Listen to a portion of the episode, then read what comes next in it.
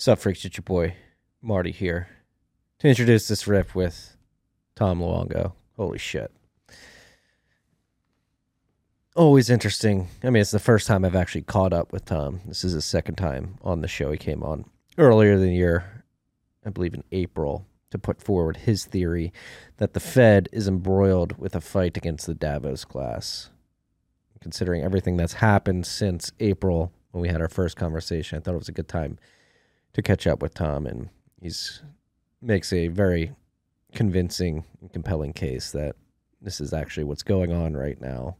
These war games behind the scenes that me and you don't get direct access to. Tom has taken the time to work through the incentives of all the parties involved in this dick measuring contest between giants. Fascinating stuff going on right now. I think you guys are going to enjoy it. This rip was brought to you by our good friends at Unchained Capital, right down the hall from where I'm sitting right now. Ah, let me clear my throat a little bit. Unchained is here to provide you with the best way to buy Bitcoin.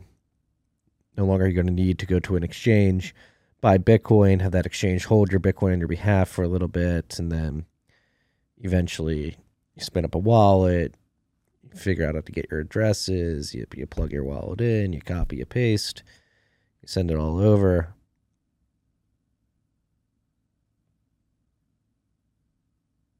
It's a long process. It's a hard process. Unchained is here to make it easy. What you do is you go to unchained.com slash trading.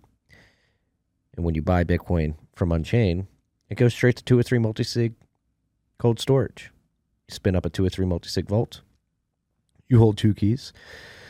So you always have control of your Bitcoin, your UTXOs. And then when you go to buy, you don't even think about it. You set it and forget it. You buy, it goes straight to cold storage. You buy, it goes straight to cold storage. No need to hassle with keys or wallets or anything like that. It's a beautiful thing. It's available in 36 states right now, I believe. That number's gone up consistently week in week out since we started pumping the trading desk. So if you want to buy Bitcoin the safest best way possible, I've used it. It's beautiful. Go check, make sure your state it's available in your state. Go to unchained.com slash trading. Feel free to reach out to their trading team. They'll walk you through the process and get you set up. Tell them the TFTC sent you. This was also brought to you by our good friends at Braiins. Braiins. Braiins. Braiins is here to bring you all the mining tools you'll need. You need a mining pool to point to? Braiins Pool. There. Oldest pool in Bitcoin. First pool in Bitcoin. Stood the test of time. You need firmware to get more hash out of your ASICs to stack more sats eventually. Boom. Braiins OS Plus auto tuning firmware. Right now, with mining margins as thin as they are, if you have an ASIC that's compatible Braiins OS Plus and you're not using it, you're an irresponsible operator.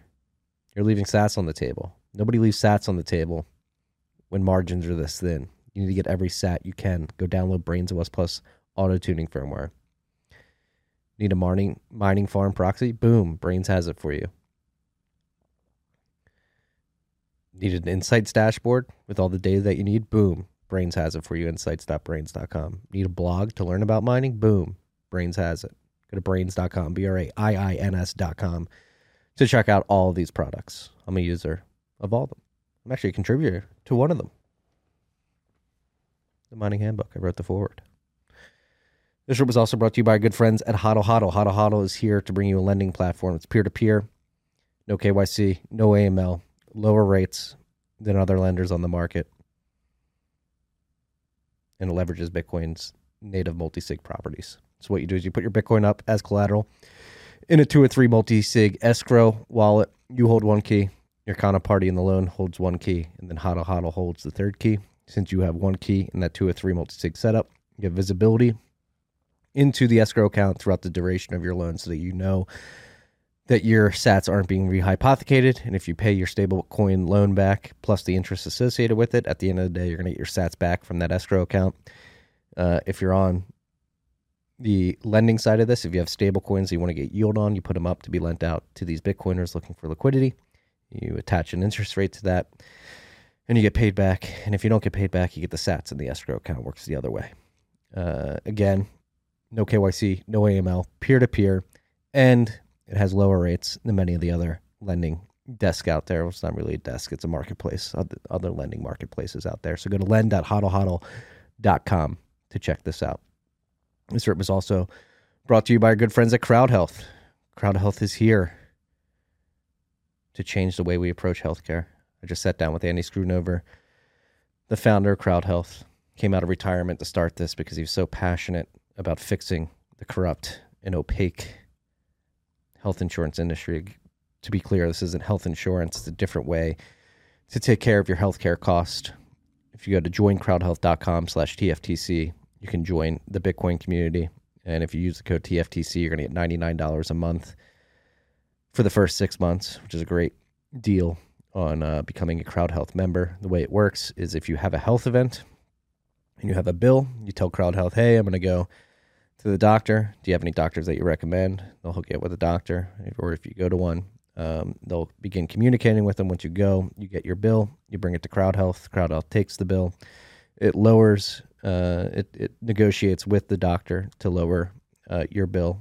To, and they're able to do this because they're able to pay cash uh, directly to the doctors immediately. And doctors like this, you don't have to deal with all the bureaucratic bullshit and administrative bullshit that comes with uh, the insurance companies in this model.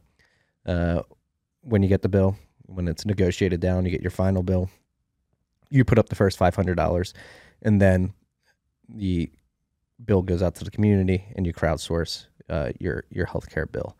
100% of the bills have been paid to date. They cannot guarantee that going forward, but the model seems to be working very well. I'm a Crowd Health member. My family, we are Crowd Health members. Uh, we have personal health advocate who walks us through everything that we may have questions about, who deals with us directly. We're not calling a 1 800 number and getting some rando every time. We have the same health advocate every time we, we have a health event. Uh, you pay your monthly fee, it goes into a dedicated bank account that you control if you ever decide to leave Crowd Health for any reason, you take that money with you. And again, they have a Bitcoin community, so part of your monthly fee goes into that fiat bank account, and part will be rolled into Bitcoin that you can hold uh, alongside your cash balance to speculative attack your future healthcare costs.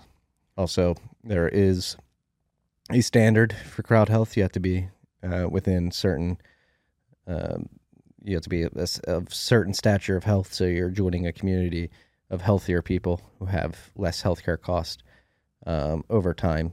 And so you're, you're likely not going to be paying a bunch of bills for others within the community. Go to joincrowdhealth.com slash TFTC. Check out the episode I recently recorded with Andy.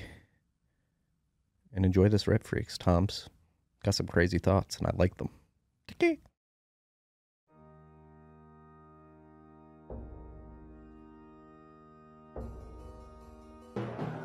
You've had a dynamic where money's become freer than free. If you talk about a Fed just gone nuts, all, all the central banks going nuts. So it's all acting like safe haven. I believe that in a world where central bankers are tripping over themselves to devalue their currency, Bitcoin wins. In the world of fiat currencies, Bitcoin is the victor. I mean, that's part of the bull case for Bitcoin. If you're not paying attention, you probably should be. Probably should be. Probably should be. Cigars lit. We can go live. Cigars lit. I got We're not going live, but we're recording this. Okay, that's fine. I mean, I, I will warn, I am on Starlink and it is a little overcast. So if I flake out, you may have to do an edit or two here or there, just so you know. That's fine. Okay, just want to let you know. Is, is SpaceX subsidizing your your Starlink mm. like they are in Ukraine? No, they're not. Absolutely not. I'm not. I'm not Ukrainian. That's the problem. So you know, if I was, then if I was a neo-Nazi and I was Ukrainian, then I would be getting free Starlink. the uh, yeah, the backlash for him asking for the government to to pay him. I thought that was brilliant on his part. Actually, it really was very it was really very strong. Like I think he's he's playing a very interesting game. Musk is so. Well, they're going to come after him now. They're, uh, it seems like they're positioning to tie him to Putin. Oh yeah, yeah, yeah. Because well, that? I mean, every anybody who doesn't you know, give full throated support to you know Ukraine Nazis and and uh, and World War Three is obviously a Putin puppet. Like, duh. It's just like everybody to the right of Karl Marx is a you know fascist who wants to put us all in camps. Yeah, it's the weird thing about this year. I mean, it's been many years in the making, but Mm-hmm. the binary options that individuals are given on all these issues. the- And the they're frame- false binaries. Oh yes, exactly. I mean, I wrote a newsletter about it last Friday because we Yeah, people yeah. need to Um, understand that they're being put into this narrative framework from which they're given two options. They're either pro-America, anti-Putin, or pro-Putin, anti-freedom, which is Yeah, well, it's, it's always been that way, and that's that's the it's the Straussian thing. Like, give them two choices, you know, one of which is wholly unacceptable, the other one which is, you know, uh, no one even would have considered under normal circumstances in order to synthesize and get what they actually. That's the Straussian two, what I call the Straussian two-step, or the it's really a Hegel over and over and over again. It's just nothing new. yeah, the uh, Hegelian it that way. dialect. the Hegelian dialectic, what and what Leo Strauss, you know, taught an entire generation how to do. So I like to call it the Straussian two-step, just to you know give it a A little flair. just give it a twist. To, just give it a twist to get everybody to think about it. You know what I mean?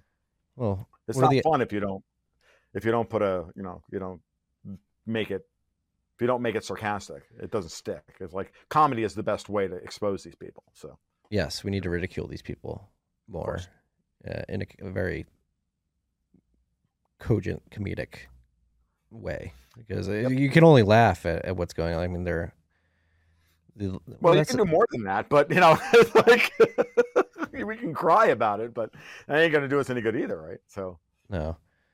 So outside of like the Straussian model, the the, the false binaries that are given to people, like what are the other options in your mind uh, that well, lay the other us? option is, is is to always, you know, ask yourself why are they pushing those two options on you, right?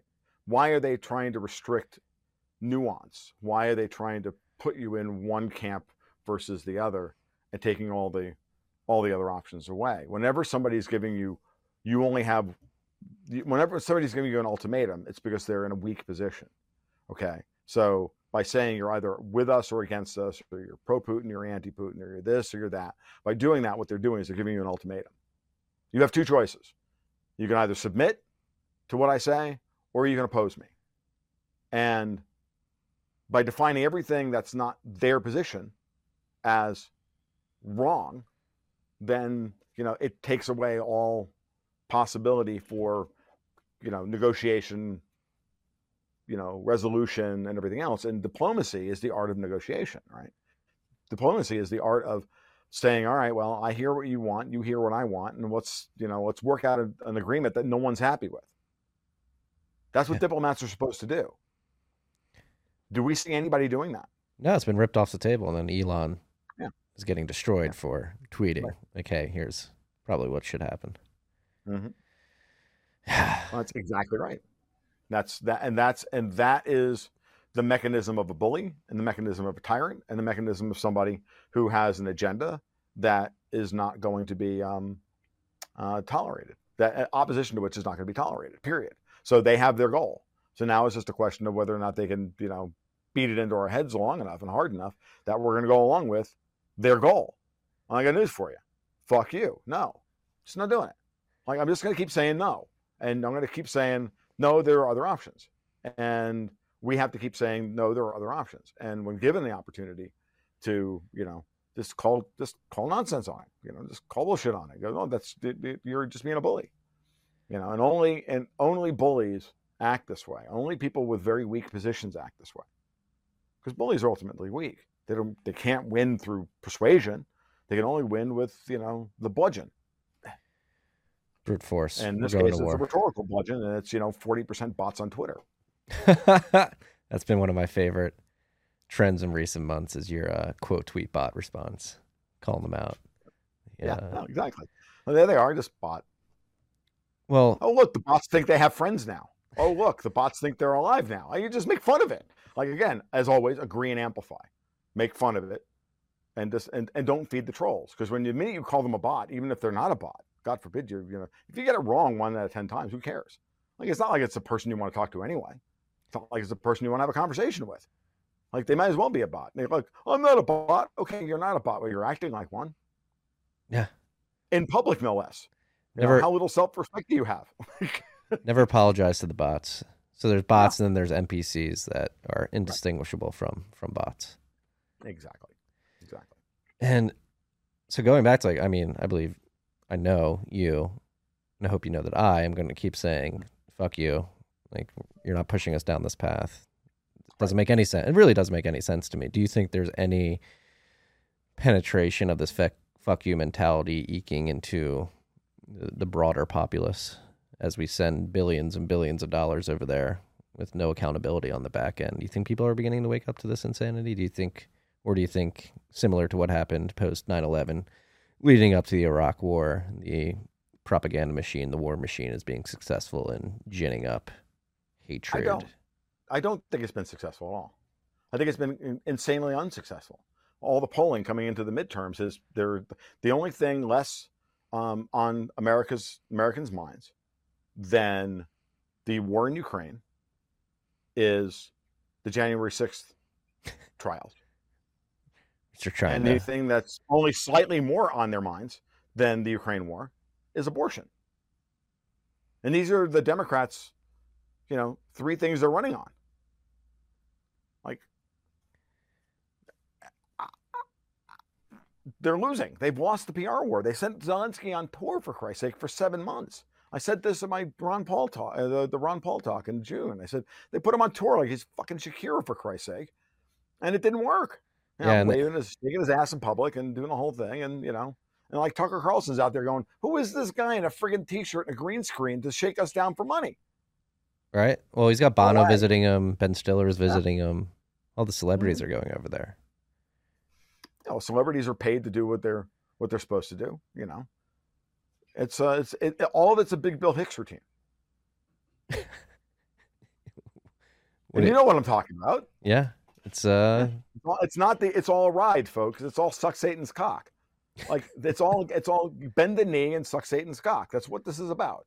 You know, I I I it's funny, like as my as my profile rises, I find myself every once in a while just wanting to make sure everybody that I'm salty and that because I, I don't want it's like I almost don't want to, you know, get too big too quickly. Like I want to make sure that there's enough backlog of moments where I'm like, yeah, I'm completely not Fox News material. You know, Yeah. I don't want to, you know what I mean? Like I don't want to be too big. I don't want to, you know, I just want to be because that way I'm still free. I, I don't have to worry about them come, taking me out because like, you know, too many people. I it again, just enough people that I just got an email from a woman says you're brilliant, you're outstanding, but you curse too much. I'm like, sorry, sorry for I fucking can't support cursing. you. I'm like, okay.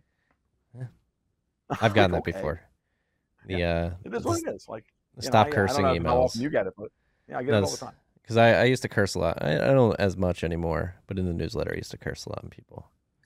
We get a lot I, I do emails. here and there. I mean, it depends on the podcast. It depends on the uh, on the media appearance. You know, it depends on the host and what they want. And I'm more than willing to be, you know, low energy and you know, kind of uh, what's the word I'm looking for? Um, fit for human consumption, as it were. Um, and then there are other times when I'm like, you know what? No. And I, I you know, it's it's a it's a thing you do. It's a it's a persona you play every once in a while just to make sure that everybody knows what's going on and uh, you know you you you i know that the persona should be consistent but uh, at the same time i think it's maybe better you know sometimes to just let things fly Yeah. know when you can be because everybody is this salty when the cameras aren't talking when the cameras aren't right everybody is this salty we all you know we all act like you know especially especially high performance men especially you know high alpha men you know and and high you know, with with high degrees of of uh, of competence. You know, we all just you know let the invective fly on a regular basis. We all say things that we're not supposed to say in public, but you know something. You know what? Like, it is what it is. Like, we all know it. So why are you trying to you know? Why are you trying to censor yourself? Can you imagine what happens when the when the, the cameras are turned off?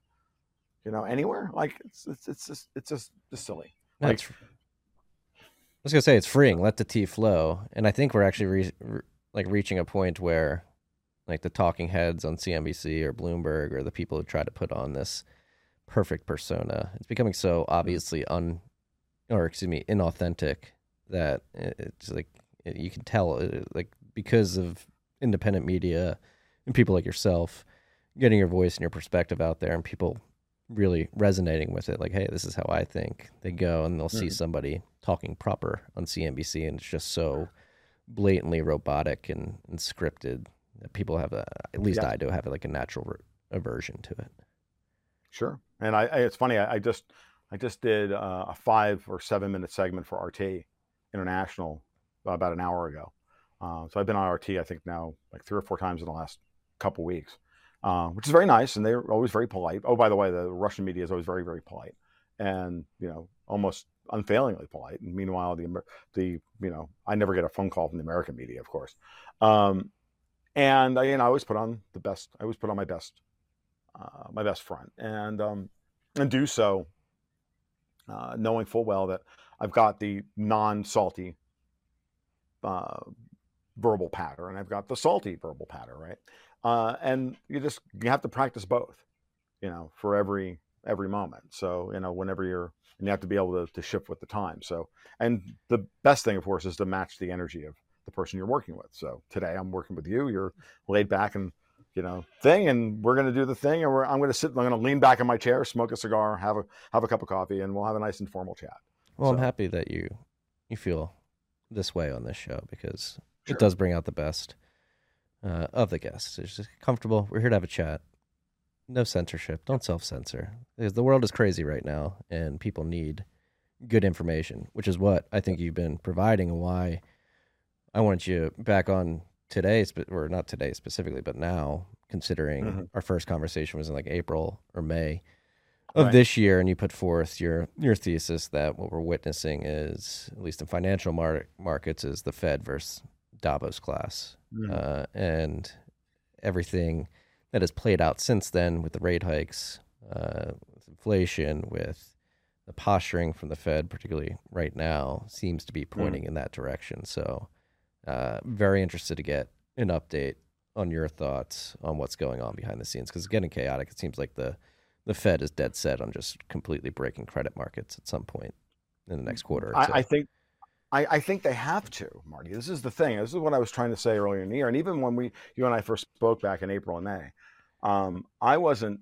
i don't remember if it was april or may but i remember let's look at the beginning of this year. I i was as hawkish and you and i hadn't spoken then. We weren't in each other's orbit then but you know with my patrons and you know informally i was saying to people yeah i can see the fed doing the seven 25 basis point rate hikes this year go to 1.75% by the end of the year um, everybody you know many of the people i talk to said nah they'll, they'll they'll do two or three or they'll even get to 1% and then they'll have to give one back and they'll do this blah, blah, blah. i'm like i thought i was being hawkish at 1.75 to 2% by the end of the year privately or internally i was like powell you need to go to 4% you need to really take these people down. If you're if you're the guy I think you are, you need to go to four percent by the end of the year. But politically, I don't know if you can get away with that, or you know, will you? I don't. You know, I didn't understand the plumbing of the capital markets even as well then as I do now, and I don't for the for any, you know. uh, For any large values of competence, so I believe that I'm competent in understanding the the uh, the, the plumbing of the capital markets. It's, I've never wanted to be that guy, right? I never wanted to be a guy who understood these things this way. I've had to learn it, you know, slowly but surely. At times, I've even larped as a guy who thinks he knows something about the plumbing of the financial markets. And well, then, you know, behind the scenes going, okay, uh, clearly this is what's happening, and you need to understand this stuff better. So you need to get into it more. And thankfully, I have the greatest patrons in the world because they're all inspired by what I've talked about and gotten them their brains firing and their brain cells are, you know, popping off left and right, and they're saying stuff, and they're bringing ideas to me, and then we're riffing off of each other back and forth in the our private, you know, chat server, and uh, our private community, and you know, lo and behold, I'm having to, you know, up my game in real time and then look for better indicators or create better indicators to see if I'm right about this stuff, you know, and take my own intuition and my ability to, you know, understand and map everybody's incentives and then see how it plays and see how that all, you know, distills itself down into actual movements, actual actions that you see in the real world, statements made by certain people, actions taken in uh, by other people in response to actions taken by somebody else. So, you know, every time Jerome Powell makes a hawkish statement, Janet Yellen's always there a week later trying to undermine him. Right? Well, doesn't matter what the actual effect of these things is, right?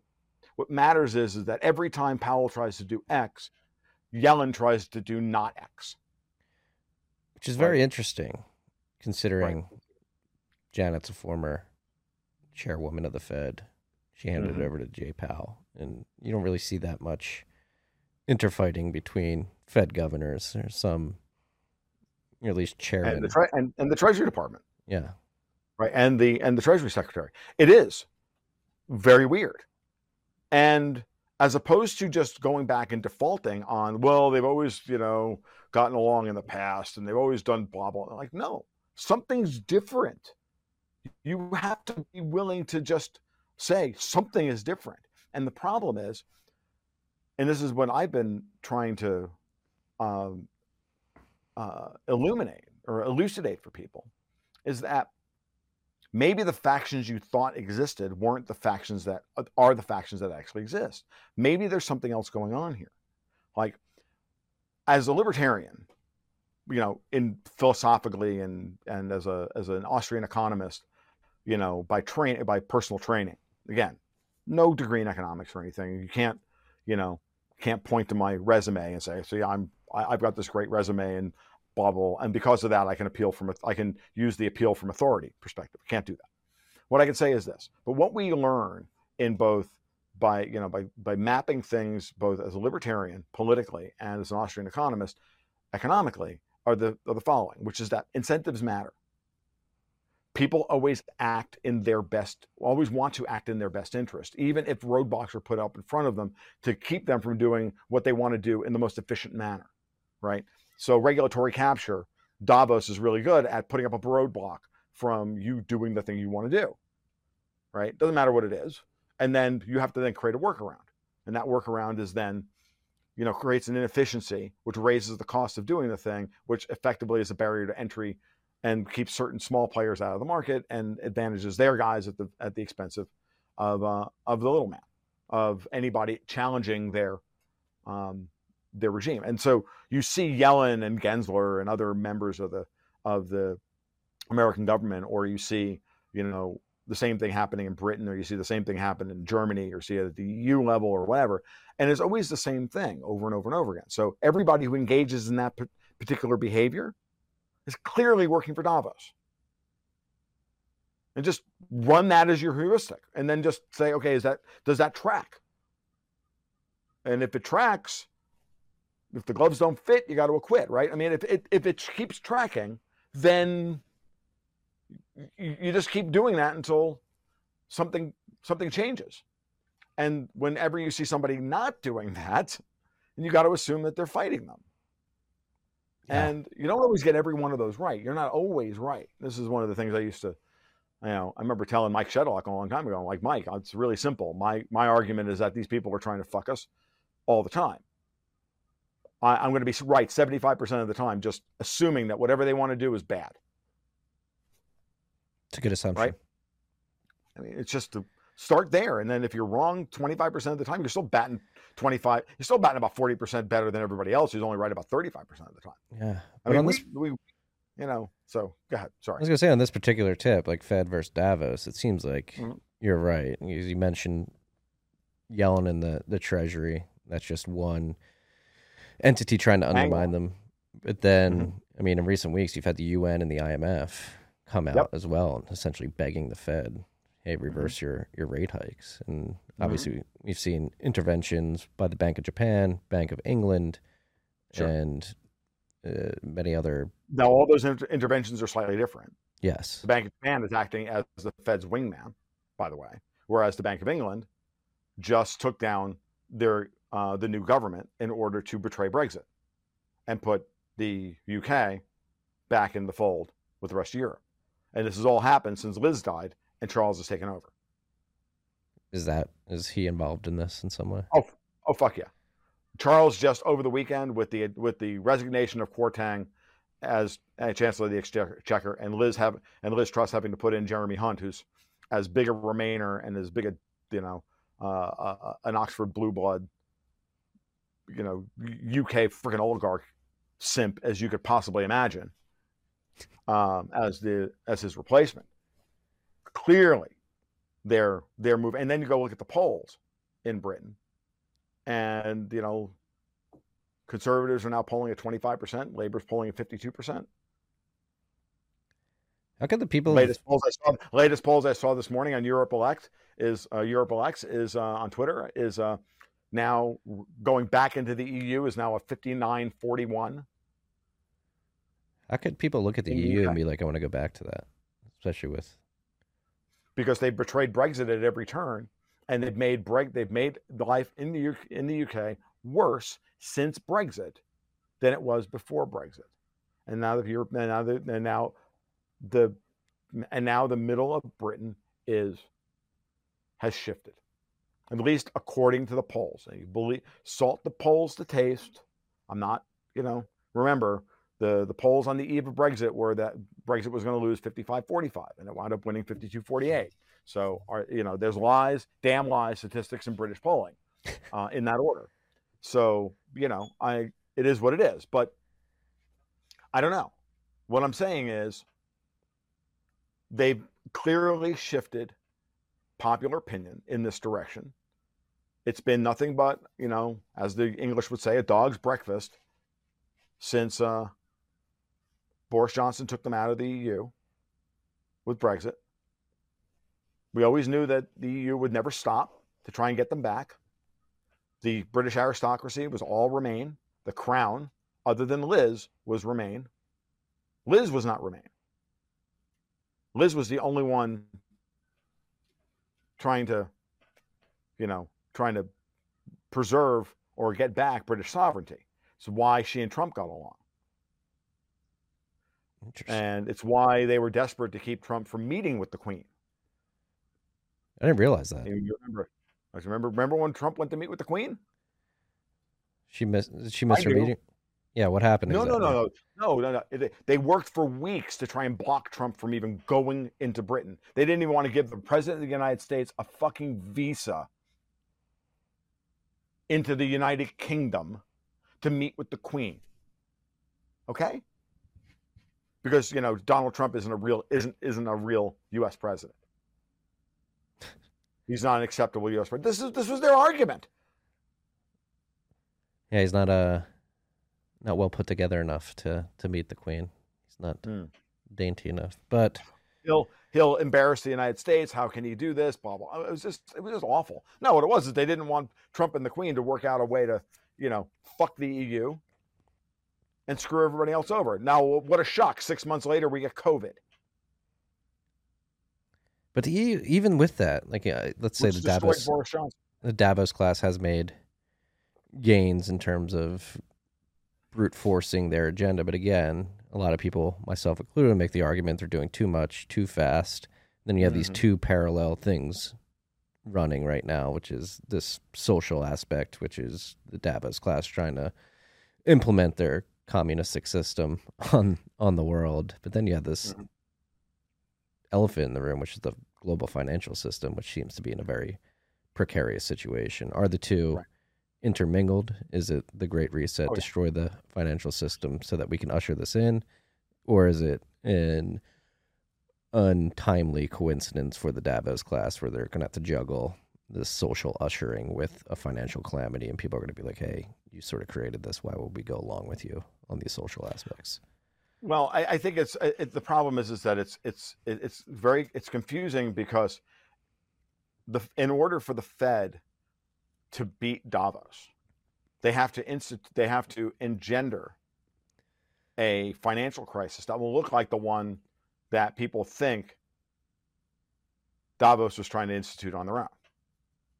So it's going to look that way. Same thing with them arguing that Putin gave them the war they wanted by invading Ukraine. So therefore, Putin must be a WEF shill because he gave them the war that they clearly wanted, right? He gave them the war they wanted so that they can have a war that they can use to cover the insolvency and the collapse of the of the of the Western financial system. But they never wanted it to happen on these terms. See, They always wanted it to happen on their time, in their way, with their parameters, ring fenced the way they wanted it. And the way they wanted it was that Europe would collapse last, not first. The Fed raising interest rates the way they are leaves the European Union and old European money center banks really vulnerable. Really vulnerable. Whereas American banks, and you can argue with me all you want about how American banks are more are more are vulnerable. Yeah, they are vulnerable. But so what? They have the Fed who can make infinite amounts of elastic money. The ECB doesn't have that opportunity, doesn't have that ability. It's not the same institution at all. And I think people need to wrap their heads around this. It ain't just one big club. If you're sitting there and you're JP Morgan, I keep saying this, you're Jamie Dimon, you're the head of JP Morgan Chase, you're one of the main shareholders of, of the New York Fed.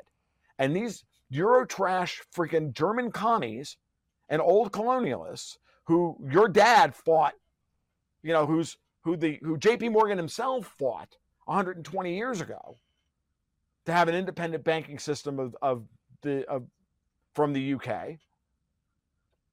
You think that there, I mean, like, it doesn't make any sense. We've been fighting a, a, a way out from underneath the British crown and from the old European colonial powers since the day Cornwallis surrendered to Yorktown, for Christ's sake. These people. I mean, Hamilton was working for the crown, for fuck's sake. He's on the $10 bill. Still beholden to, to a degree. And so Mm. What? so let me just finish. Let me just kind of finish yeah. that point real quick, which is that, and then and I'll, I'll happily turn the mic back over. So when you really start thinking about it this way, the Fed has the ability to engender a crash in bond in, in a sovereign bond crisis. Remember what we saw in Britain just the other day with the pension funds blowing up because of the run on UK gilts, right? There was a run on UK sovereign debt at a time when the pension funds were weak because they're already down 30% in the equity markets, they're down 30% on their bond holdings, right? They're already down 10, 50, 25% on the pound itself. Pound's down from $1.42 down to $1.10 before or $1.14 before the, the run on the pound that two weeks ago that brought it to a buck four, right? Think about that. So all those British pension systems were now looking at massive margin calls, massive, massive uh, collateral calls. They either have to get rid of these investments, which they're upside down on, or they've got to somehow, you know, call up collateral from the companies that you know who that they they manage here, right? That that manage whose pensions they manage. Well, who was not willing to throw, post post collateral for these you know these leveraged debt instrument investments? The one who issued them, BlackRock. Who's BlackRock working for? Davos. The BOE comes in and gives them a, a lifeline for a couple of weeks, scaring the markets, and then says all of a sudden says, "Nope, you've got until Friday."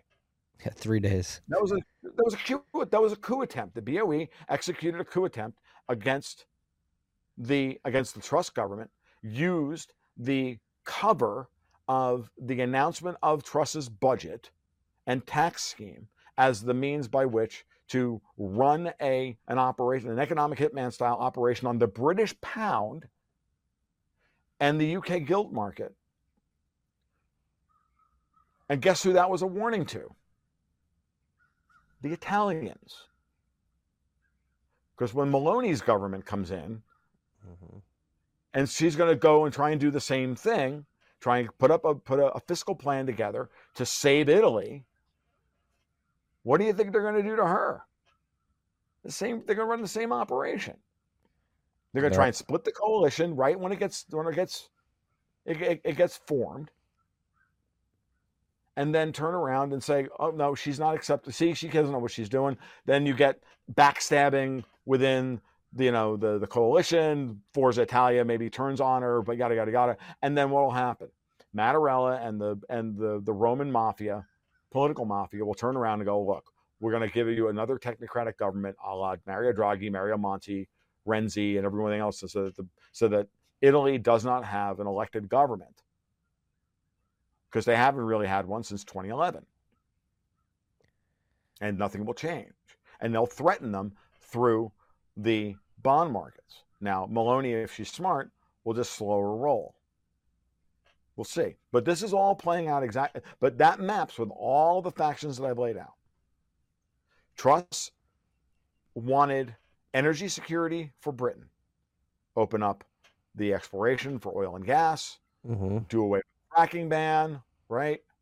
Turn Britain into an energy exporting powerhouse over the course of the next 10 years, lower taxes and lower regulations to un to unfuck the British economy, which is stuck in first gear because of all these latent um, ties to the EU that still haven't been worked out post Brexit, right?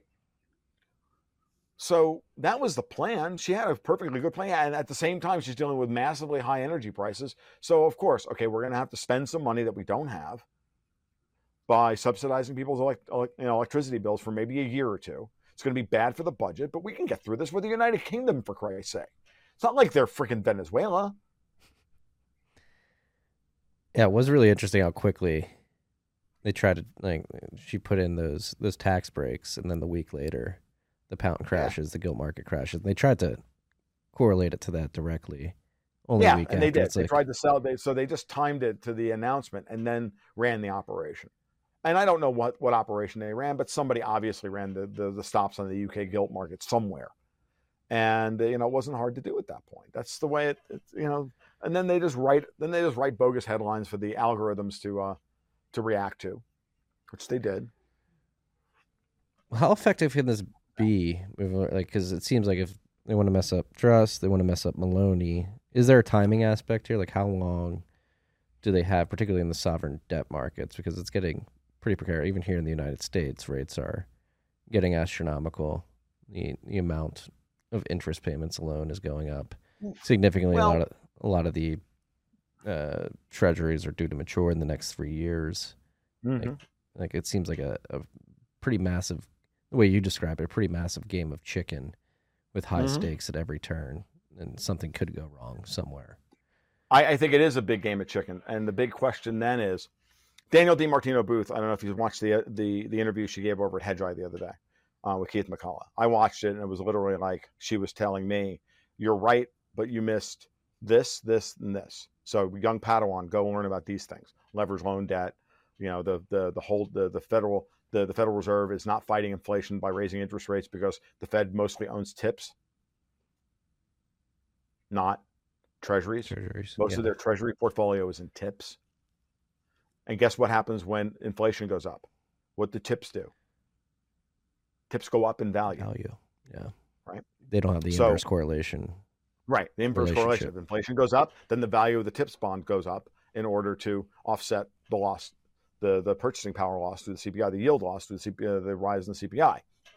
So I didn't know that. I, I don't ask me why I didn't know that. Probably because I'm just too freaking lazy to go look it up. Fair enough. But Booth made that point the other day, and I was like, oh, well, that yeah. So the Fed, since she used the words, the Fed is not fighting inflation by raising rate hikes, which is exactly what I've been saying for a long time. Keith McCullough followed up by saying, well, then what are they doing? She's like, I can't say. Trying to break credit markets. I can't. I can't tell you that. No, it's clearly what she was going to trying to say was she's they're trying to destroy the eurodollar markets. They're breaking the offshore credit markets, not the not the domestic credit markets, the offshore credit markets. Mhm. They're trying to break the Hong Kong peg if you're a neocon. They're trying to break Europe if you're a libertarian. Okay, so Europe is because Europe is the is the more perfect communist union. So, So is so in this case, you're like, and this is hard for me to grok because somebody's been writing about it and thinking about it and was radicalized when I was 17 in the wake of 2008. The Fed is the good guy for freedom in this case. Mm, they're the good guy for in the fact that because their incentives are existential to fight Davos, that they're the better choice now. But they're still acting in their own best interest. They're not acting in our interest. They may be. It's very possible that they're looking at this going, well, you know, we can't we can't continue to run our grift if they don't have access if the people don't have access to our banks. So they, you know, Klaus von Commie Schnitzel, he wants to do away with all that. and just you know ha- give it to the Fed. But the Fed isn't really running a, doesn't really run a grift in that respect because the Fed is ultimately is, is ultimately a government institution. Ultimately, because the Fed's not allowed to po- post a profit that gets distributed to shareholders. It all goes back to the Treasury. The benefit to the New York banks who are the shareholders are that they have access to the Fed discount window. They have access to, I mean, maybe they, there's some kickbacks to them, but ultimately, you know, in reality, the, the lion's share of what the Fed earns goes to the Treasury Department. hmm On the, you know, like, no, it's indirectly does Wall Street benefit from all this? Of course, it, I'm not saying Wall Street doesn't benefit, but not in the, you know, the Fed makes 100 billion dollars on the on, on their on their portfolio every year, and then that gets distributed directly to the shareholders. No, that goes back to the Treasury Department, right? So if you do away with the commercial banks who own the Fed, and they don't have any secondary bennies from being shareholders in the Fed by being able to use Fed policy to, you know, feather their nest, then where's their incentive structure to still be shareholders of the Federal Reserve? Yeah, it doesn't exist. So what you're describing, None. the al- the alternative that. Davos wants, right, is the CBDC that cuts out these banks. Right. You don't want the two. You don't have the two-tier transmission system where you've got the the central banks and the commercial banks, and then the commercial banks and P- us, and the overlap between the two rings of the financial system, or the two transmission belts of the financial system. It's two different gears. You've got a gear over here between the Fed and the and, and the commercial banks, and you got a gear over here between the commercial banks and us. They want to collapse that into one gear, and they don't need the commercial banks anymore. So why the commercial banks? So why should they even own shares in the Federal Reserve? So why would why would Jamie Dimon give this up? Oh, he's not. Why would John to. Solomon give this up? He wouldn't. No. Jamie's been a bit fiery too. I mean, you've seen him come out uh, in Congress and call out idiotic energy policy, say "drill, baby, drill." Really, I mean, he's himself has been posturing like anti, like let's not repeat. He's been What they're posturing anti Davos for three years now. It was his bank that refused to start. Ex- he was the his was it was first J.P. Morgan in 2019 They started the they started that liquidity crisis Euro, eurozone debt as collateral for repos. Yeah, He was the first one to deny them dollars. yeah, because they rotated out of treasuries over the course of that year. And then when you had that overnight repo spasm, it was because they weren't providing cash to that market anymore. hmm They weren't providing the cash to the market, so the Fed had to. Yeah. But if I look at this and I say, and I said back then, I said, well, that'll give us about six months, a la 2007, 2008, because the repo market blew up in September of 2007, and then Bear Stearns was vaporized in 2008. So the Fed stepped in and created about six months worth of a halo effect, but didn't fix anything. And then there was going to be another crisis, and lo and behold, in 2000, March of 2008, as far as I'm concerned, that was going to happen anyway. They just launched COVID to take everybody out. Yeah, COVID is a big COVID's a big financial psyop, guys. Not saying that the virus wasn't real and that we all didn't, a lot of people didn't die or any of those. It was that too. But I personally, at this point, am firmly convinced that the purpose of the true purpose of COVID was to put a, to drive a wedge between Trump and Powell, get the CARES Act passed, and force the Fed to monetize a whole lot of debt that they didn't want to monetize. Powell was not consulted about any of this. He fought against the CARES Act and all of that shit, tooth and nail. You go back to that, that time period. He was not happy about this. He had to go along with it anyway because he didn't have any options. Because Congress spent the money. The CARES Act gave BlackRock access to the Fed funds window to go start Mhm. buying up commercial, residential real estate all over the United States and and uh, crowding out corporate Private bonds too, right? They, corporate bonds too, and they got access to the plunge protection team, the equity, um, the equity uh, portfolio for the plunge protection team. Yeah, I mean, the convenience of COVID and the ability to turn on the money printers in late March, early April 2020, and that also basically creating amnesia for what happened in September 2019 is is very uh very uh too perfect. And think about this: the um, that all happens, and they can get rid of Trump. And what happened? That was a Davos wet dream. And guess who didn't print money? The guys who didn't agree to print money until the middle of 2021 the European Union. Hmm. The Fed. They were able to hold printed- off that long. The Fed printed that. seven trillion dollars, six trillion dollars.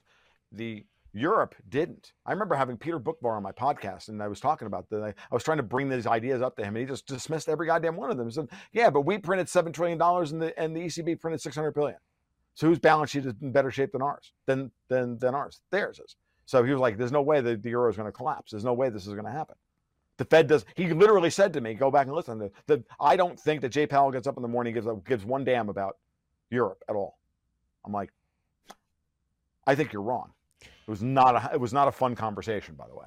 It was it was it was one of the few times when I really had to be I had to hold my tongue against the guest. And um I've I by the way, I've turned out to be right. No offense to Peter, but you were wrong. Well, now I'm just. Now I'm just playing this out in my head. So Powell, just to try to understand your thesis and your perspective, Powell essentially had to wait for COVID lockdowns and the scare around COVID to basically go away, and then Mhm. obviously we printed trillions of dollars, and the justification for rate hikes were there, and then he used that as an opportunity to turn it up to eleven.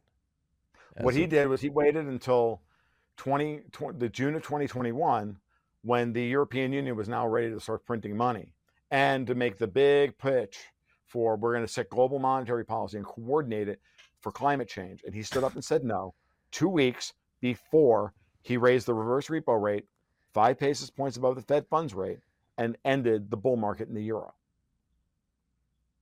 Those two things are cor- correlated in time right around June 16th.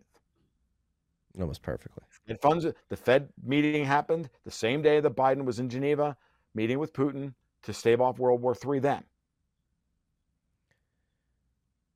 The euro collapsed three cents that Thursday and Friday. The Fed made their announcement on Wednesday. Zero Hedge ran an article, ran a th- big nothing burger of a Fed meeting, except they raised this one little technical rate, five basis points. And I went, huh. And then the euro collapsed 3%. And then the reverse repo facility started blowing out. And then every day it was another headline. Reverse repo um, rolling uh, um, balance is $700 billion, $900 billion. It hit a trillion dollars. Oh my God. Now it's $1.5 trillion. Blah, blah, blah. Now it's 2.3 trillion. Yeah, I was gonna say it's two. It's above two now. And if you don't think that that, that that liquidity, that that isn't money that the Fed can dump into the market at a moment's notice, in 15 if the banks later, need dollars, they can go. They can give treasuries back to the. Uh... See, the reason they needed to do that was that during COVID, the savings rate in the United States hit thirty percent. Normally, it hovers between five and seven. If it ever gets above seven percent, the Fed likes to engage in QE. By the way, go look at it. Okay. I'm trying to understand that because you would. even with the restatement of, of, of U.S. personal savings rates over the years, because they've restated all the data. It used to be above five percent, now it's above seven and a half percent. But I have a I have a 12, 14 or 12 year chart now, 14 year chart of when QE starts and stops versus the savings rate in the United States. So QE starts around above seven percent savings rate, and again the Mhm. rationalization signal to Paradox of markets. Signal to Paradox market. of three, Yeah, right? Too much savings is, is bad, so we need to we need to we need to get that money flowing. hmm people are saving too much. So let's get that money flowing. Okay, we're gonna. And QE is the way to do that by putting money into the system, even Yeah. if it's only sterilized money. But and you entice people to get money off the sidelines because they'll put it in equities or whatever because they know the Fed's now- printing and it'll drive Right, up those now- values. So with the reverse, what's a reverse repo? A reverse repo is simple. When the when the um, when the savings rate is high, the banks don't have enough collateral, don't have enough um, collateral to for all the savings. They got to hold treasuries on their balance sheet as reserves to cover the savings, or they've got to lend those that money out, right? And then they can keep the loans on their books as the reserves, right? hmm What if they don't want to lend? because the lending environment sucks. What do they got to do? They got to get Treasury somewhere. Who better to get them from? The Fed, who's got this big pile of treasuries they've been sitting on from all the years of QE. The reverse repo is the bank buys a treasury and gives dollars back to the Fed. hmm So the Fed's sitting on two and a half trillion dollars worth of money. The banks are sitting on two and a half trillion dollars worth the treasuries to keep the treasury markets liquid. As the savings rate fell, now the need for reserves technically isn't as high.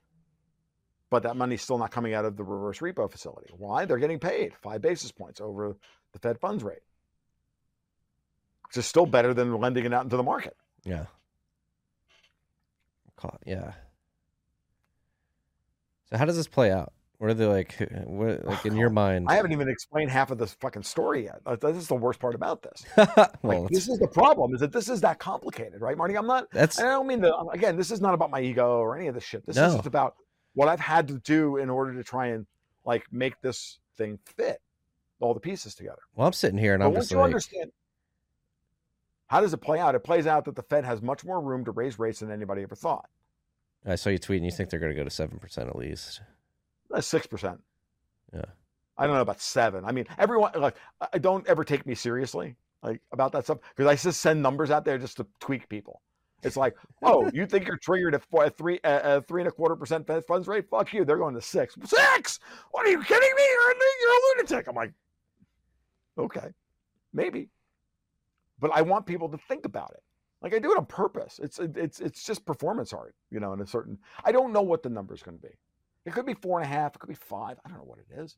It's probably going to be somewhere between four and a half and five percent. If all they do is raise the four and a half, five percent, and hold it there for six months or a year, is that a pivot? Are you kidding? Is that air you think you're breathing? No, it's not a pivot. Five percent on the Fed funds rate for fuck's sake. Get over yourself. Holy shit, dude! Come on. You were thinking everybody was screaming in January. They go to one percent, they'll crash the markets, and Yeah. they'll have to give it all back and go back to the zero bound. Well, we're at three percent, nobody, and nobody's died yet except except Europe, Sri Lanka, the the the the, the Bank of England, who were had an operation run on them. But it's all Europe that's screeching. Lagarde is running out of Lagarde is the one running out of room at the ECB. She's the one, she's the one who can't hold on the credit spreads. She's the one who's watched her currency over the course of 18 months. Sorry, 15 months, drop from $1.22 to 96 cents. And her and the yields on her debt at the same time, mind you, go from negative 0.6% on the German Bund to 2.3% on the German Bund. 10 year? Yeah, they're getting squeezed. You don't think carry trades have been blown up? Interest rates, swaps have been blown up? Like, you don't think all this stuff is like everybody's hedge books have been blown up? Well, They're all screeching. yeah, when you factor leverage into the equation as well, I, don't even, I haven't even talked leverage yet. right? It's, Like, and who's stuffed to the gills with all this leverage free and sovereign debt? It, these sovereign debt instruments. yeah, I mean that's the people part of the who, guilt who are problem, in right? shape, who are who are in worse shape, having been stu- who have been stuffed into all of these leveraged debt instruments. The ones whose interest rates were even lower than ours. They were negative. Yeah. $12 trillion worth of negative yielding European sovereign debt at one point.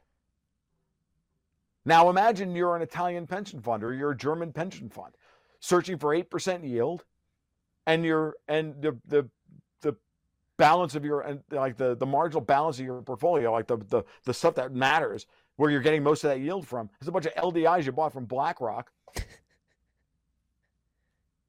you know that are, you know, are that are now down 35%.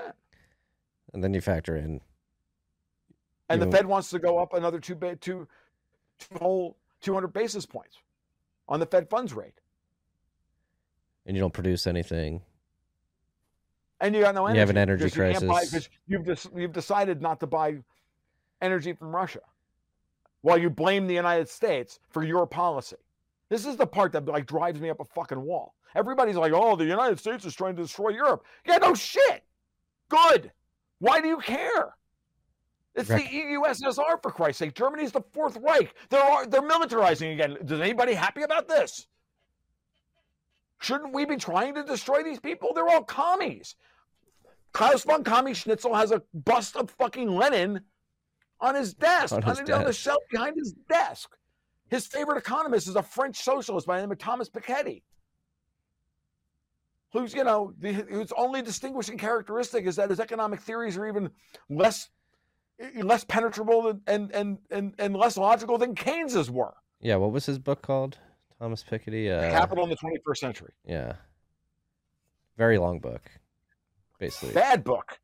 Impenetrable. nobody reads it. No, nobody read it except it's for like Klaus Schwab. I 900 don't even think pages, he read it. right? I, I'd say I'd say most likely Klaus read the the the, the CEO bullet point Cliff Notes version. Well, now let's go with that. Yes, we will go with that. That sounds good. I can't even do a bad German accent. you believe the bugs? Like you know, come on. Like this is coming. But I mean, it's not, not even that Klaus is anything other than the friggin' you know PR Bond villain in this MI6 story. Like this, you know, this this bad MI6 screenplay. It's clearly it's you know all the old all the old European money. It's the British crown and the old Europe, the, the old Dutch banks and Italian banks and German banks and Austrian banks and Spanish banks and French banks. This is what we're dealing with here. We're dealing with old colonial powers who do, don't want to give up their neocolonialism and still think that they can use the, the dumb, aggressive Yanks to do their bidding. And I firmly believe that they're trying to get us into a world war while they destroy their middle class so that they can um, they can discredit us completely and make us the most hated people on the planet. And they're succeeding at that, Oh, except yes. that the Fed is going to break them first. This is very interesting. Like because this theory outside of you, I have not heard anywhere. Well, if you listen to the the the Hedgeye interview with Danielle DiMartino Booth, She's on it. Yeah, I honestly think that, well, I honestly think that if you listen to her talk, you'll the things she's not allowed to say are all the things that I'm saying. And I didn't believe that until I watched it. And then I watched it and I'm like, yes, I will grow a little tail to be your Padawan. Like I'm I'm good. like, you know. What does this mean for like so me sitting here, individuals watching this? Mm-hmm. It seems like there's this huge dick measuring contest between the people who run the world, Suck And Satan's cock. Yeah. and, and we're we're just beholden to this dick measuring contest. Well, it's how I described it when I was on. The best way to describe it, I think, the first time I I, did this, at least in a in a in a, in a recent interview, I was I was trying to explain it to Tom Woods uh, to a bunch of libertarians. So I really dumbed it down to, you know, just talk about incentives. Don't talk about, you know, just talk about the people and their incentives and all of this stuff. I said, look, just think of it this way. Yes, giants are fighting. The gods are fighting. We are ants trying not to get stepped on. We don't know. They are fighting for their own purposes. We may or may not benefit from one winning versus the other. We will most likely. I, I I'm going to be honest with you. We know what it like what it's like to live under these people, these neocolonial powers centered around Europe and the eurodollar and the eurodollar system. We know what that looks like. Right? Endless friggin' war, endless conflict, and a stepwise march towards global technocratic communism. While everyone was winning, they were all willing to go along with it, including the New York banks and all the rest of it, and the Saudi sheiks and everybody else. The ones who were not willing to go along with it clearly were the Russians, because the Russians were primary commodity producers who were being told, you will supply all the oil and the gas and the coal and the aluminum, along with the Middle East. Um, Eastern European, the, you Eastern Europeans that we've brought into, we've brought out of communism, you get to be our shoeshine boys, and you get to cook our meals, and you get to clean our toilets. Well, no, that's reserved for the Africans that they brought into Europe. Um, because you know, please. Um, and uh, we have a plan for the future that involves us putting up massive toll booths on the next iteration of the world's economy, which will not be based on oil because we've decided that since we don't produce any oil, you're not allowed to produce any oil. Europe doesn't produce any oil and gas anymore. And what they and don't and, and like in, in, in any appreciable amounts where they can feed themselves. Not unless the population of Europe wants to go back to 50 million people, do they produce enough oil and gas and coal to, to feed themselves. They could if they wanted So- to. What's that? Well, not really. They, I mean, the, the Brits have got a lot. There's some off the coast of Cyprus the as Norwegians well. are mostly tapped out. I mean, if the Norwegians had more oil, Statoil wouldn't be, you know, wouldn't be investing in, in African, you know, uh, oil, con, you know, oil things off the coast of Cameroon and shit. I mean, they wouldn't be doing that. Statoil, the Norwegian Mhm. state, you know, petroleum company, the equivalent, the Norwegian equivalent of Rosneft, would be investing in domestic ex- exploration and production, but they're not. And it was a big deal, like you know, seven or eight years ago, even ten years ago, when Statoil started making investments overseas. Everybody's like, "Why is Statoil doing that?" I'm like, "Because they don't have any more friggin' oil." So even the vaunted Norwegians, and to the lesser extent the Finns and the Swedes, you know, the Scandinavian oil producers aren't really producing, don't really have access. There's plenty of, there's a lot of oil off the North Sea, north uh, coast of Scotland, which the EU has told Scotland not to develop. And uh,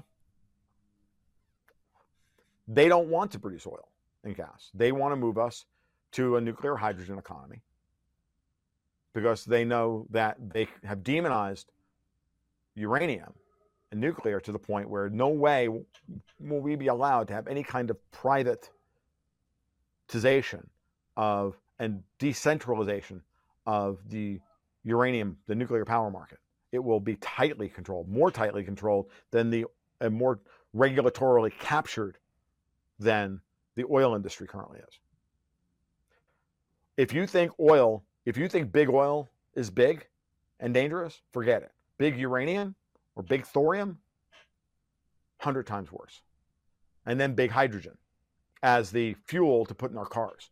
We're not going to be running around with, with batteries in our cars. We're going to be running around with PEM fuel cells and tanks of hydrogen, which we're going to get from which we're going to, that's their plan. And it's, a, and it's not a bad plan. I don't have any problem with that plan. I have a problem with that plan being where we don't have control over the production of the electricity and the hydrogen, which we could do at our homes with, you know, Modular. with 10, Reactors. with, with 10 kilo, with 10 kilowatt, you know, PEM fuel cell technology that's been around from Plug Power and all these other small companies, Fuel Cell Energy and others for 15 years. These people have had this stuff. It's out there. And they and guess what they run on? Propane. You can split a hydrogen off of you can cleave a hydrogen off of propane in a PEM fuel cell and and generate electricity and, and hydrogen that way. You can do it. They don't want to do that. Why don't they want to do that? You know the answer to that. You know the answer to that. So this is the big plan. And they were hoping to crash everybody else because if they can if they can invalidate the United States and they can destroy the United States culturally, politically, economically, um, uh, uh, in every way, right? Regulatorily, legally, destroy the 50 state compact if necessary, all of this stuff. They can do that. Then where's capital not going to flee to when Europe starts to collapse? The United States. Capital stays in Europe. Prices don't collapse completely. They're able to muddle through. And all that had to happen was that the Russians would knuckle under. Hmm. The Russians were actually helping to enable this for years by selling gas to Europe for so cheap. But the Europeans voluntarily gave up that arrangement. Why? Because Russia won't, refuses to be conquered. They still want to be able to supply oil and gas on their terms. Can't believe These people don't these people don't believe in anybody else having control over their destiny. So Russia gets to produce all the, the cheap commodities, China gets to, to produce all the cheap plastic crap. The Africans get to clean the toilets, the Americans get to be their their their army, their enforcement arm. Eastern Europeans get to be the, you know, get to be the IT guys. I'm trying to think through the conversation from the American perspective. Like at some point, Jamie Dimon, the commercial bankers with access to the Fed, like you said, like when everybody's benefiting, everybody goes along with it. But at what point did the Americans stop benefiting and fighting back? Like what was it? Was it COVID particularly? Was it? No, it was before that. It was before they that. saw it. They saw it all the time. So part of the thesis that I haven't presented today, or the, the argument I haven't presented today, is the difference between SOFR, the secured overnight funding rate, and Mhm. LIBOR. Mhm. Right. Now, LIBOR, the London Interbank Offer Rate, has been the uh, the debt benchmark for dollar-based lending since the 1890s. Completely rigged market. It's been Well, proven. it's completely rigged market, but most importantly, a completely London and Europe controlled market. Okay. So the argument that the Eurodollar system was actually setting monetary policy far more than the Fed was setting monetary policy was correct.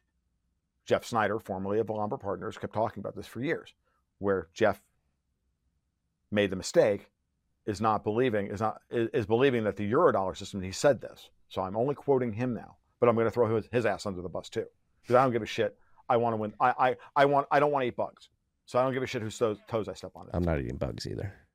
No i'm just not eating bugs I, I i like steak too much fuck them so and jeff said this he said when the fed started raising interest rates and he really started getting antsy about what was happening and banging his shoe on the table about how terrible all this was. He said, You don't understand. The Eurodollar system is the free market reaction against the Federal Reserve, against the central banking system. That's bullshit.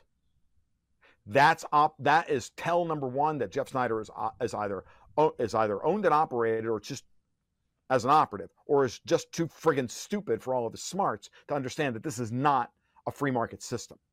This is a system controlled and created by oligarchs for oligarchs to control the central banks and control national policy and, and undermine national sovereignty. More so than the central banks actually are. Because if you have a transnational shadow banking system that doesn't respect borders, controlling all the individual countries' central banks, then how is that? How is that free market? Free market all reaction, yeah. off of the off of the central banks creating the liquidity. Yeah, it doesn't seem very free. And we I mean, we have Right. evidence of this supranational.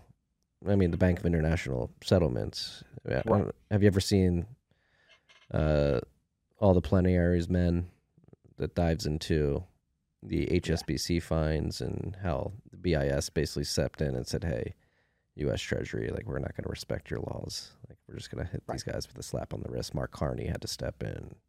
Right. All this shit. Right. So, um, so back to SOFR versus LIBOR. I said, as of January 1st, 2021, all U.S. debt will now be indexed to SOFR. LIBOR will be phased out, and LIBOR as a as an instrument uh, will lose all of its U.S. dollar LIBOR will lose all of its liquidity by the middle of next year. Oh, by the way, and um, why SOFR is important is because when the Fed in the past, whenever the Fed raised interest rates, and everybody else was all the debt in the world was indexed to LIBOR. If London banks caught a cold because the Fed was raising interest rates, LIBOR would blow out to the upside, which would then come, which would then translate across the Atlantic to American banks who may or may not have had any trouble with loan servicing. Because what if the British economy was in the shitter? Fed raises interest rate, but the American economy was in good shape. Right? Well, you raise interest rates, the Fed raises interest rates by 2%. LIBOR blows out the, you know, has a, you know, blows out 100 basis points above that. And what's happening over here is, is then our banks have to respond to that because of LIBOR. All of our banks have to, and all the debt that was written as a premium or discount to LIBOR also have to adjust your credit cards, your HELOCs, your adjustable rate mortgages, right? Your revolve, your your credit revolvers if you're a corporate, right? They all Mhm. right move up and down every quarter, right? So even if the underlying, even if the issuer of the credit revolver isn't any, doesn't need the money, but goes up, it's LIBOR, this is the contract. It's just math. It's just code at that point. Code gets executed. So now that same debt in the United States is indexed to SOFR. Mhm. SOFR is tied to the Fed funds rate. SOFR is independent of whatever happens with LIBOR. Now, I'm not saying that that has actually borne itself out yet, right? Because if you watch the way SOFR versus one month LIBOR has traded, what LIBOR has been doing is anticipating the next Fed funds rate hike. And then it rises as a premium over SOFR to approximately what the it expects the Fed funds rate to be, the the, the new one to be, and then it, and then the spread collapses. So it goes up and then down and up and down and up and down, right? But at some point, it's going to rise above that because the actual money markets are under stress because there's no other sources of dollar liquidity. Natural interest rates. And what you'll see is you'll see that you'll as opposed to on the day of the Fed funds meet a Fed FOMC meeting, as opposed to LIBOR trading at 85 basis points over SOFR, anticipating 75 basis points by the Fed, you'll see a point. You'll see Mhm. 100 basis points or 125 basis points, 150 basis points. And when that happens, that's when you know then you're, the the the gnashing and wailing of teeth overseas is going to be insane. What you see between now between Fed meetings is always LIBOR trying to hold back that anticipation for as long as possible.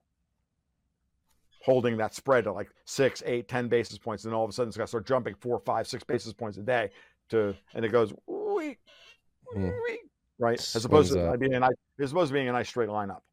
Yeah. Right. So the point being is that Europe's banks can now get in trouble. And since the Fed has all this liquidity in the reverse repo facility, standing repo facilities, all this shit, they've got all the tools they need to keep the markets back. as liquefied as, as the banks need to be. They have different tools than they had in 2008 that are designed for today's environment, which is fundamentally different than it was back then. Yeah, Basel three. Banks are better capitalized. It's not a housing crisis. It's And Basel III changed the rules on gold to advantage the ECB because they're trying to they they need part of what keeps the Fed the confidence in the Fed high is a low price in the price of gold. Mm-hmm.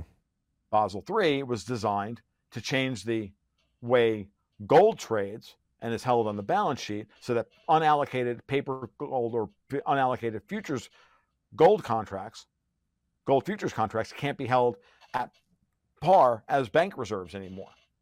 Meaning physical gold is an, alloc- an only allocated physical gold can be used as a source of net um, as FSR, uh, funding stabilization ratio. so it's Net- favored. no, NSFR, the net uh, net funding stabilization ratio, which is basically, you know, the capital adequacy ratio under Basel III for European for Basel III compliant banks, meaning that There's more demand for the physical, gold is going to has to the- Europe wants a higher physical gold price. Why? Mhm. Because all the 4.88 trillion dollars worth of uh, European sovereign debt and and uh, and and corporate debt and swap and, and and and and central bank swaps that's on their balance sheet are all falling in value as interest rates rise, as the as their as rates rise, the price of those bonds fall.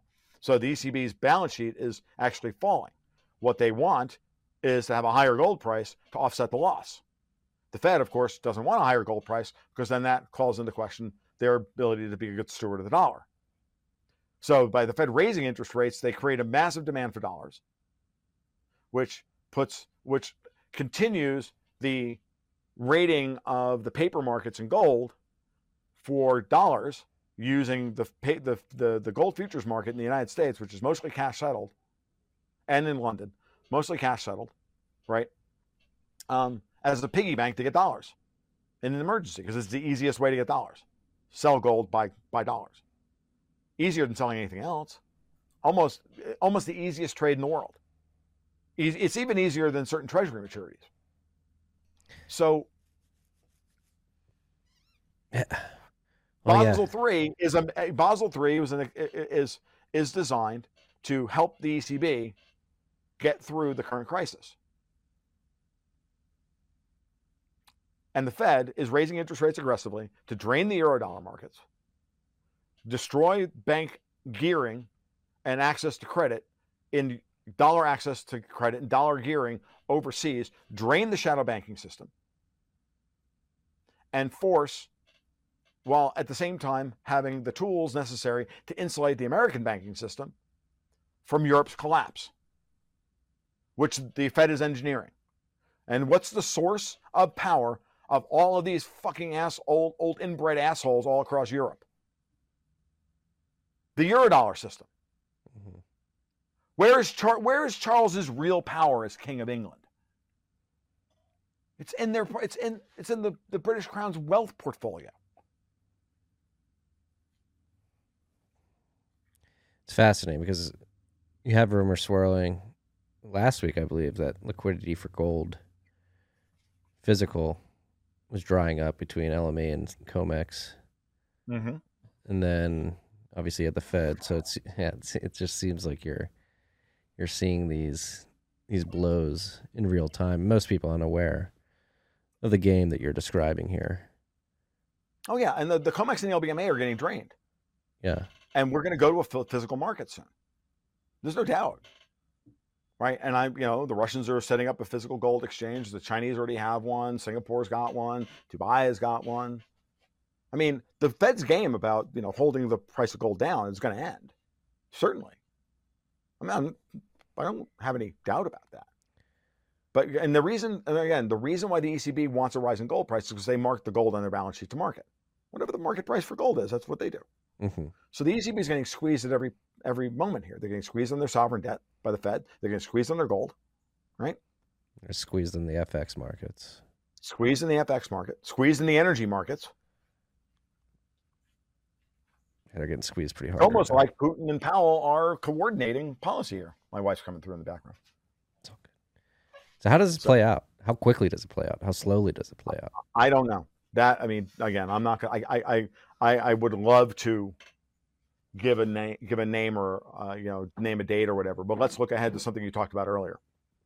Um, the, the United States is staring at the beginnings of a big rollover period, starting next summer. hmm A lot of U.S. debt has to be rolled over next summer. The Treasury's going to have to do so at much higher rates. The effect on the budget now has been bad. It's going to get incrementally worse, if not a, a lot worse, when a lot of that debt has to be rolled over. That's why Janet Yellen is talking about now buying back some some debt, right? Yeah, they, weren't they asking the banks like, "Hey, do some of it, right? you want to buy?" Yeah, she asked the banks last week, like, "Would you want us to buy some of these treasuries from you?" Sure. Right. Um, right. Because, but they're still, they're still, you know, and and U.S. gross tax receipts this year hit a massive record, like 4.8 trillion dollars, That should and yet they want, and yet they want to raise taxes again. Like, I have no, pr- you know, like there's many ways to get out of this, Marty. Well, this year is going to be interesting because you don't have the capital gains taxes, which Yeah. make up a material portion. Then you have people being exacerbated by inflation. You have to imagine. Oh yeah, the, the tax receipts are going to roll over badly next year. They're going to be terrible next year. But right now, they've got they're actually flush with cash. They can actually, they can actually if if the people in D.C. actually wanted to be pro-American in their policy, and I'm talking specifically about Democrats and RINOs, then they would be proposing tax. They would be proposing spending cuts, regulatory cuts, and tax cuts. But they're not. They're talking about everything else. They're talking about the exact opposite of that. Yeah. The Inflation Reduction Why? Act came with some interesting Yeah. Like, Trojan horse spending. Yeah, are you kidding me? So these people are vandals. They work They for a foreign power, and that foreign power is not China. Fed policy is destroy is is Fed's hawkish policy is doing, you know, is is is having bad effects on China, but at the same time, ready? The Chinese are gearing up because they know that the, that the United States no longer wants to be the holder of the global reserve currency. At least the Federal Reserve doesn't. Powell talked about this. He doesn't want to. He doesn't want to. He doesn't want to manage the global reserve currency anymore. He knows it's a bad idea. He's always known it's a bad idea. He knows he's always known it's been bad for the, the United States. He's even said at a Humphrey Hawkins testimony last year or earlier this year, there's more than there's, there's room in the world for more than one reserve mm-hmm. currency. Okay, China's gearing up to become a uh, becoming a regional reserve currency for Asia. By the way, so is the ruble to a lesser extent.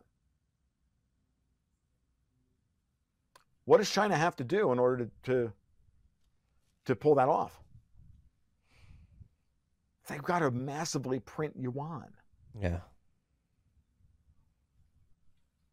I mean, they got to do. While everybody Well, else that- is that's- tightening, while everybody else is tightening, the PBOC has the opportunity now, especially with Xi just being elected leader for life, which is which translates in market speak to political stability.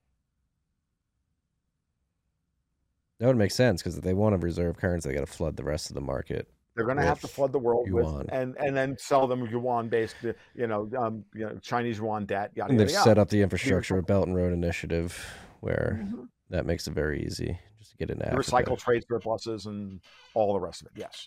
Mhm. So it's here. It's all coming. How does the United States get out of this? Well, they collapse Europe and destroy it. And Europe, I hate to say it, Europe deserves it.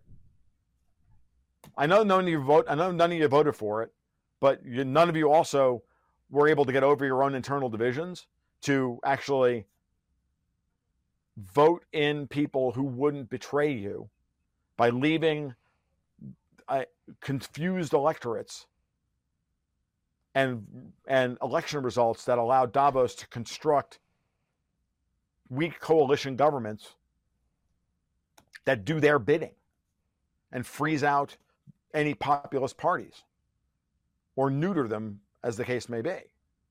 Like I hate to tell it, I hate to tell you this to you, but you got no one to blame but yourselves.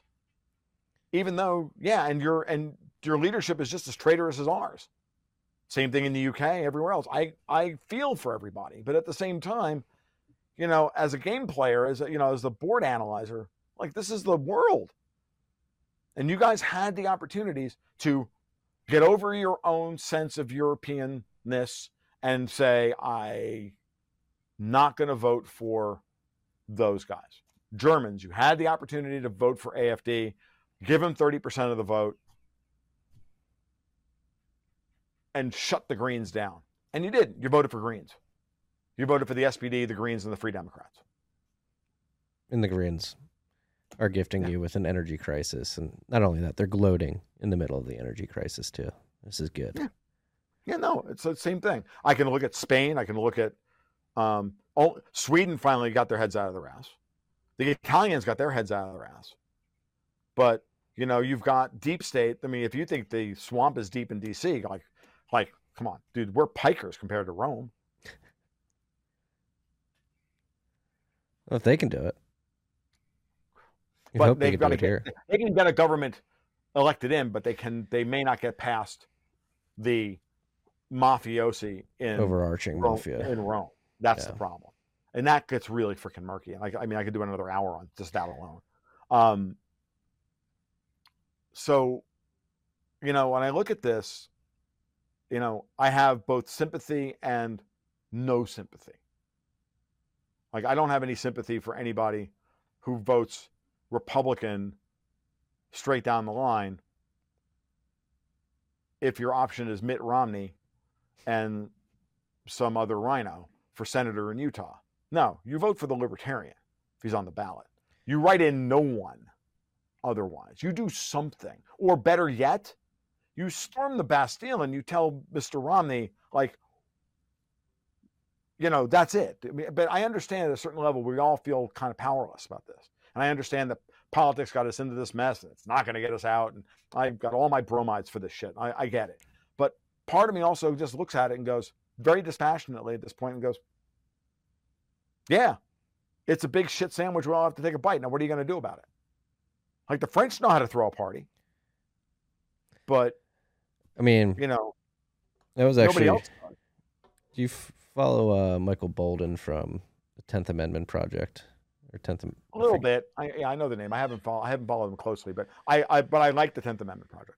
Yeah, and the uh, I watched one of his YouTube videos over the weekend. The four principles needed to stoke a revolution. That's like again going back to the bromites about you're not going to fix the political system via the political system via voting. You really need to engender a movement of ideas around like, hey, like this republic was started and the government wasn't supposed to have anywhere near the power that it has today. You live under the largest government that's ever existed in the history mm-hmm. of humanity. That is that would cause the founding fathers to shriek. And again, going back to like you can't vote your way out of this. I've been convinced of that, but the only way out is to engender this idea revolution where people wake up and say, "Hey, I have a Tenth Amendment. I had the states have their own rights. They're Mhm. like I literally just need a tipping point of individuals in the United States specifically to stand up and say, "No, you're not gonna."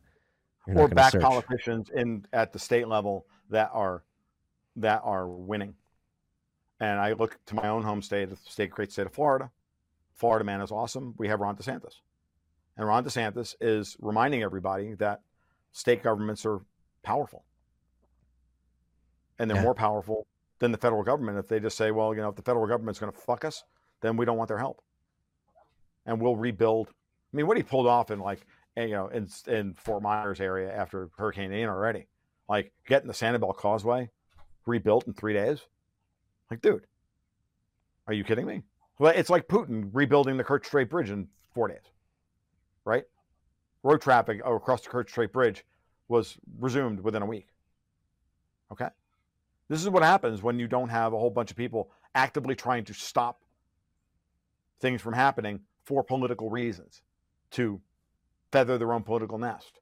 When you break through the mafiosi and you break through the union bosses and all the rest of them because they didn't get their you know their envelopes of fucking cash. When the Florida governor walks in with the friggin' National Guard and just starts getting shit done. Yeah. And you're like, oh, This actually ain't that oh bad. I, I guess I guess I don't get my envelope of cash to go lay concrete. Yeah, you don't, fuckhead. Now go now now get out of here before I put your ass in jail. Like People this is you know Yeah. this you know this is the beginning and this is why they're deathly afraid of Ron DeSantis. Yeah, well, and um, well, with the world going to shit with the energy crisis, with the economic crisis, I mean, the opportunity has never been better for Yes. people to recognize the power that Ron DeSantis has within his state. Like, I don't even think he should run for president. I think he should just stay in No. Florida and really. we don't want him to run for president, even though I think that him and Tulsi Gabbard are the perfect unity ticket. But and I could- said this, and I said this earlier in the year. I said this at the beginning of the year. I said the perfect unity ticket is Tulsi Gabbard running as the VP for Ron DeSantis, and she runs and she handles the foreign policy. He handles the domestic policy. They run a Reagan, they run a Reagan Volcker. And again, I said this a year ago, like ten days after Powell raised interest rates by uh, the reverse repo rate by five percent, five basis points. Said, "Oh, I can see how this plays out." Yeah. It's setting up a Reagan Volcker style revolution, and it's now playing out now. And and I'm not the only one saying it anymore. And now either because they've listened to me and now are parroting me, or they've come to those same same conclusions independently. Great. I don't give a shit. Doesn't matter. I don't want the credit. I don't need the credit. My ego is my ego is good enough. Like it's it's it's it gets fed every goddamn day. I don't need it. What I need is for people to realize that this is the fight that we're in. And like you said, I agree with you. A, a revolution of ideas that is and a, a revolution in the way we think about the way the world operates. And we use that as the means by which to um, really fundamentally change the way we um, approach all of this stuff so that we're not sucked in by the stupid little, if not A, then B, false dyad psyops that they lay in front of us, which you and I opened the show with. And that's the important thing to understand. The Straussian two step that they run on us every day, and they run multiple layers of, on us every day. You just have to say, no, that's that's bullshit. That's not not that's that's nonsense. I'm not I'm not buying that. And I'll be honest with you, as I said earlier, I really do think that for the most part, American people get it. And and I think a lot of European people get it too. I mean, you know, these the the I, I'm consistently amazed at the whitewashing of the media whitewashing of the the the extent to which European people are taking to the streets and revolting, and you never see anything. Like it's amazing. Like the yellow vest protests never ended in France. No, never. I was over there. I saw it firsthand.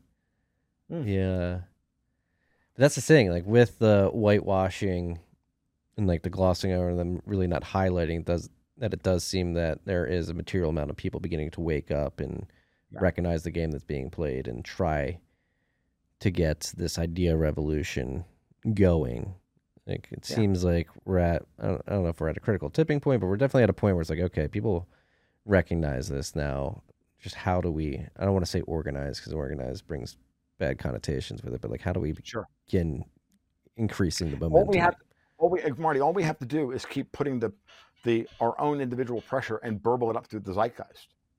Like that's that that's the real power because that's decentralized. That's something they can't stop. hmm Okay, and eventually it burbles up to people like Elon Musk. It eventually burbles up to other people who are in positions to change Yeah. the narr- change the conversation completely. Yeah, we're seeing this. I mean, at state treasuries like Louisiana, South Carolina, divesting from BlackRock. It's a great signal right there. It's a beautiful signal. Yeah. Especially since I think BlackRock's the next Lehman. But again, I'm Why running out of time. Unfortunately, I've got to. I my wife and I made a. Uh, I uh, weirdly enough, I'm to- talking about all this stuff, but I made an appointment to go to go look at a goat this afternoon. I, I might have to. I have to. I have to run in a couple minutes and go and go look at an, uh, and go look at a buck, because I need a new breeding buck. So Well, let's end it with just like a little teaser on the BlackRock theory. Sure. Um, I'm going to leave. I'm going to leave some some people with some with a little bit of thought. Everybody's worried about BlackRock and their eight, nearly eight trillion dollars worth of assets under management. That's nice, but what does that mean? This is a company that makes between 95 and 100 billion dollars a quarter in asset management fees. Right. That's it. I want you to. You don't have to be an MBA to read BlackRock's balance sheet and think about what it's gotten itself involved in and invested in over the last couple of years since it got access to the Fed funds window, since it got access to all this stuff. Now look at its shareholder equity. All of BlackRock's money is built on $38 billion worth of shareholder equity. I'm sorry, dude, but that is not a lot of money in an in an interest rate rising environment when you are heavily exposed to real estate Yeah. on And the balance corporate sheet corporate your debt. Yeah, it's not looking good. All right, that's a good note to end it on. BlackRock could. especially since JP Morgan, Goldman Sachs, Citigroup, what did they do to Lehman Brothers? See ya. They took Lehman Brothers down and took all their business. Yeah. They took their book of clients. Huh. Interesting. All right. That's the way I look at it. I'm like, if I'm Dimon, I'm like, huh. I know how to fuck Larry Fink. Yeah. Hey, Fink, suck Satan's cock. uh, and Larry's backed himself into a corner. Like the ESG narrative's failing so hard. It's beautiful to see. He back, he backed up the truck on Davos winning in 2020, getting rid of Trump and everything else, and now he's trying to figure out a way to get himself out of it. He had a few I'm telling you, I'm telling you, family offices are looking for new places to invest money. Um, 401k contributions are going to start dropping. Pension systems are going to go are going belly up. He's going to be asking for a bailout. Everybody's expecting that he's going to go to the Fed and, and ask the Fed for a bailout, and he thinks he's going to get it. And I'm telling you, I don't think he's going to get it. I think what's going to happen is they're going to carve him up, and they're going to take him out. I want you to go look at BlackRock stock chart. Go, go I, I did this for my patron the other patrons the other day. I, I looked at the Q3 close, so the end of uh, September, the last week of September. That was a breakdown on the stock, technically below long-term support on that week, but it also translated to the monthly and quarterly chart. And then you had- BlackRock is right now tracing a bankruptcy chart, or at least a move back down into the 300s. Then you had that uh that Citi analyst come come out and downgrade their stock basically purely on the I don't even think looking at technicals, looking at the ESG narrative and saying this narrative's failing. It's backfiring. Sell the stock. Because They want that when it comes right down to it, people who control real money don't like losing 35% because of virtue signaling. No, I, I, that's one of my good calls from earlier this year. Who knows Mm. if it was individuals like yourself, myself, others bubbling up signal that ESG is bad and creating Oh, yeah. this, this market sentiment in the zeitgeist. But I said on stage I saw May, it last year firsthand at the Bitcoin 2021 when they were discussing ESG and ESG compliant Bitcoin, green Bitcoin, and all that stuff. Mhm. And I just looked at it. I just and the mood in the room was like, "Yeah, Fuck fuck, you." you." it was it was not good. It was so not good. I'm like, yeah. We're gonna I love I love these people. This all the glitz and the glamour and the and the and the Vegas of Miami at Bitcoin 2021 and all of a sudden I'm like and there's I'm I'm still seeing that whole phone freaker friggin' mentality and I'm just like oh yeah this culture hasn't fucking changed. uh, we're gonna destroy SG. We're gonna beat Davos. We'll eventually beat the Fed as well. We will be free. And then we'll and yeah it's like look like let the Fed do our job for us in the short term and then we'll turn on them. Yes. I, I'm you know I have my I have my goals. So we've got a battle of ideas upon us, freaks. Let's get get all these good ones bubbled up because Mhm. uh, I have a two and a half year old and a four month old, and they will not be living in a world where they are debt slaves and digital slaves. So Two and a half. That's a great. That's a great age. yeah, it's great. The uh, once they hit three, they become the most interesting little people. So good for you, man. I'm I'm so happy for you. I didn't- I didn't know. That's great. Um, I only had one, and it's you know my big regret. Didn't have kids earlier. So Thank you for that. Go get a goat. All right, got to go. But you be well. Um, so everybody, you can you know do the thing. You know, We'll you can link find me that- on Twitter. We'll link to everything. You can find me on Twitter. You can find me. You know, my my my uh, my blog is tomluongo.me. You guys know where I am. Your Twitter handle about- doesn't do you any favors. It's it's very hard to remember. TFL seventeen twenty eight. It's an old. It's my old handle from ages ago. It's your aim. because when I was when I and I, I refused to change it. So I love my I love my Twitter handle because I everybody needs a good George Lucas reference in the morning. Yes, but uh, when I'm going to try to like search you, I'm like, what is it? TFL TNL. And then Yeah, yeah, I can I never know. remember. It's my it's my initials. I know it doesn't do me any, and that's actually good. I like it that That's way. good. All right all right marty, you take care. You too. See you, dude. Be well.